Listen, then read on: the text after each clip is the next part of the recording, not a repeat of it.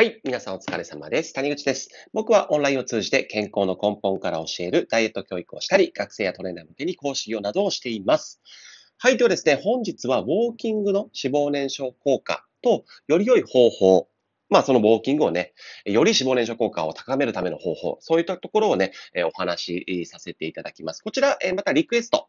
ですね、ラジオのリクエストがあったので、まあ、お答えするという形でお話ししていきたいと思います。はい。まあ、ダイエットでね、皆さん、こう、ウォーキングとか運動されている方もいるかと思いますので、ぜひね、最後まで聞いていただけたらと思います。はい。で、まずですね、えー、ウォーキングとは何ぞやって、まあ、ウォーキングって、まあ、歩くことなんですけれども、これはですね、えー、なんでダイエットにいいかって、いわゆる有酸素運動と言われる運動になります。はい。で、そもそも運動ってふたつに分けられるんですね。これは有酸素運動といって、ウォーキングとかジョギングとか自転車に乗ったりとか、なんならね、日常生活のすべてが有酸素運動になります。はい。で、もう一個が無酸素運動、ね、ない酸素運動とか言って無酸素運動って言うんですけど、これ何かっていうと、いわゆる筋トレとかひゃくメートル走ですね。はい。もう息が荒れたりとか、長く運動を続けることができないような運動。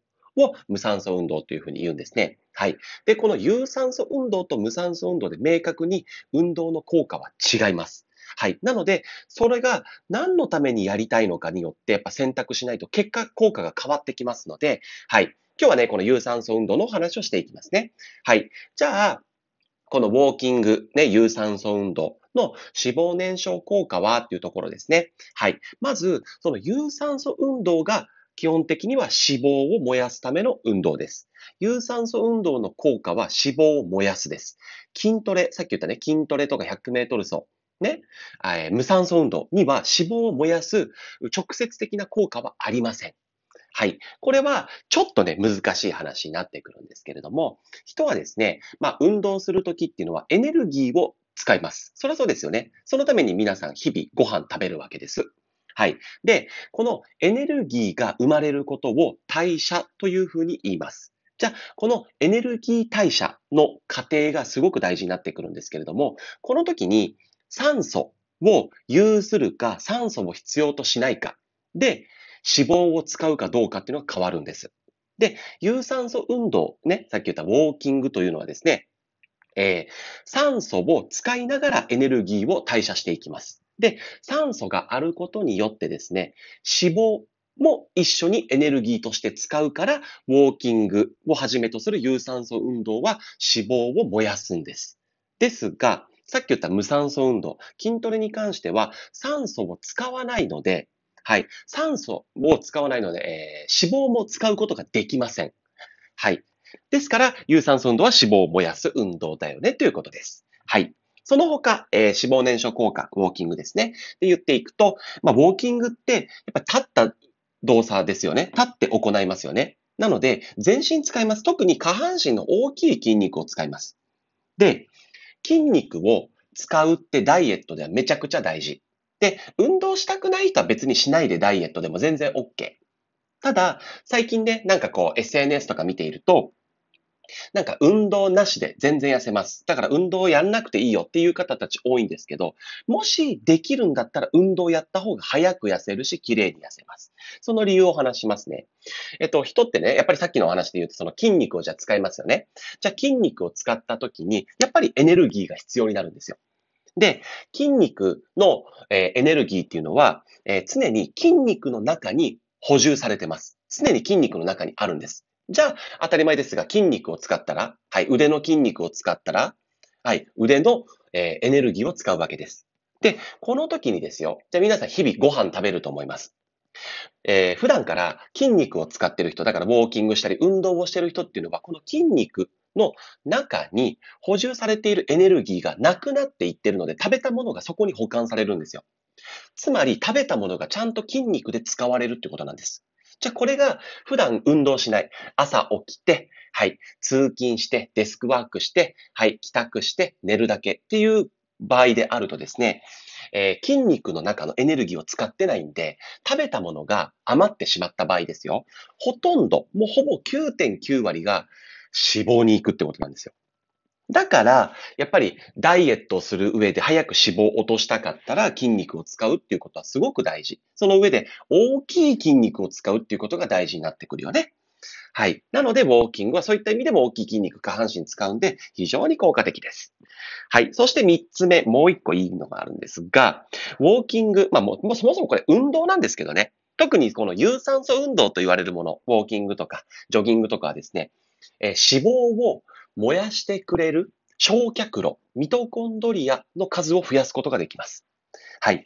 脂肪を燃やす焼却炉が増えるんですよ。当たり前ですけど、ね、早く痩せるじゃないですか。かつその焼却炉が普段から多いということは、で、えー、人に比べ、人と比べたときに食べても焼却炉が多い分、太りづらくなるし、痩せ体質も作ることができるということです。で、このミトコンドリアの数が運動をすると増えるということが分かっています。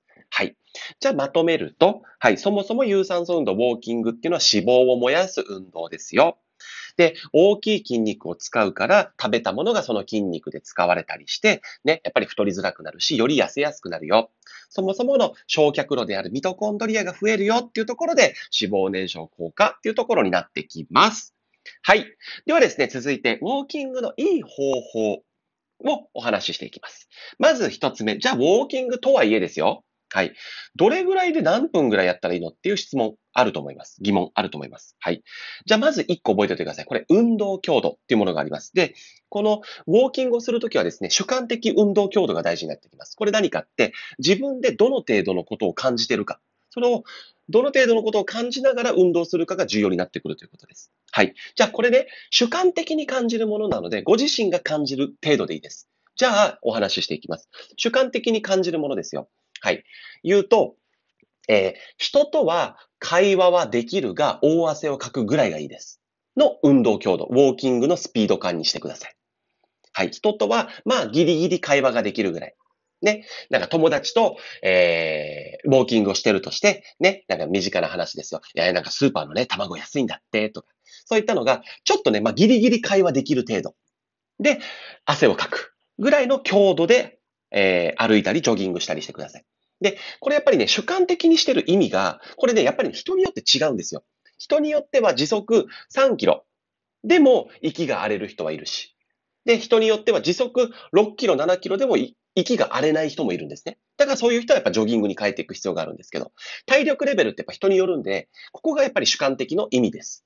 はい。なので、息がちょっと荒れるぐらい、人とギリギリ会話できる程度で大汗かくぐらいが脂肪は一番燃えます。はい、これ覚えておきましょう。で、そしてもう一個。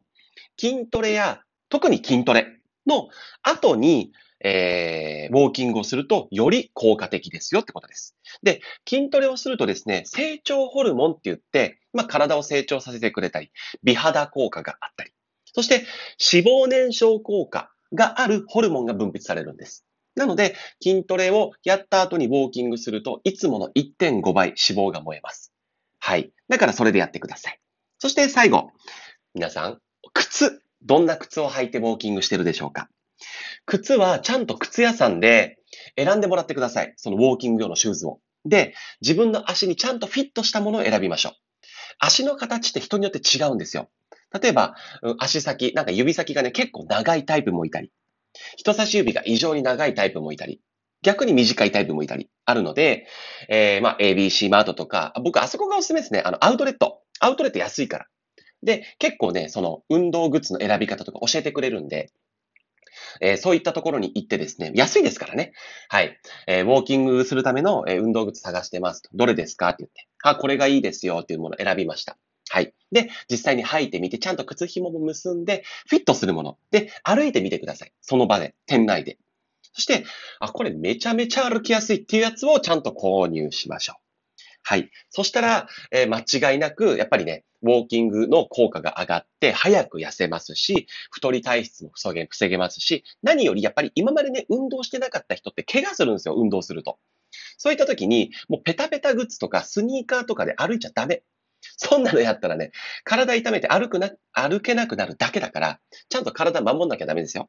だから、ちゃんと靴選びもやってね。はい。で、できればもう、うんと、運動をね、週さんかい以上、半分以上やるという方、いっかいにいちじかんぐらいやる方、まあ、あの、運動時間は別にさんじゅっぷんからいちじかんでいいですから、ウォーキングはね。で、それぐらいやる方に関してはもう半年ぐらいで変えてください、お靴。すり減ってきますから。だから言うて、半年でごせんえんぐらいの出費だったら全然良くないですか？それだったら外食減らした方がいいじゃないですか、にかいぐらい。全然いい出費だと思うんですよ。それは。マジでいい投資だと思うんで、半年にいっかいぐらい靴変えてください。はい。買い替えること。だからもうに足買っていいと思うんですよ。行った時に。ごせんえんのものふたつ。それでいちねんかん。で、次の年になったらまたに足買ってでいいと思うんですよ。それでもいちまんえんですよ。外食さんかい我慢したら OK じゃないですか。はい。その他の無駄遣い多分いっぱいあると思うので、ぜひそこを見な、えー、見直してですね、自分に投資してあげてください。はい。といったところでしょうか。多分もう有酸素に関する情報すべてこのじゅっぷんに詰め込みました。はい。ここから、えー、余談タイムですね。はい。さっきのお靴の話になってくるんですけれども、あの、スポーツ選手。スポーツ選手ってね、えー、いわゆるスポンサーがついてるんで、道具ってもらえるんですよね。プロのスポーツ選手って。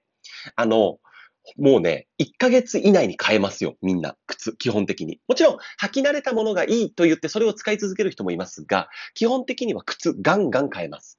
もちろん、練習時間が全然違うんですけどね。僕たちとね、動いてる量が。それもありますが、はい。そもそも練習用と試合用で靴も分けてるし、ね。だし、そもそも論、めちゃくちゃ靴とか変えてます。はい。そりゃそうですよ。パフォーマンスが下がっちゃうから。それぐらい履いてる靴ってめちゃくちゃ大事なんですよ。だから、普段からね、あのー、なんだろうな、うんと、ヒールをよく履く人とか、ね、そんなおしゃれな靴を履く人とかは、足の状態がおそらく悪くなってるから、ただでさえね。だから、うんと、そうやって運動するときは、ちゃんとした自分に合った靴を履いてほしい。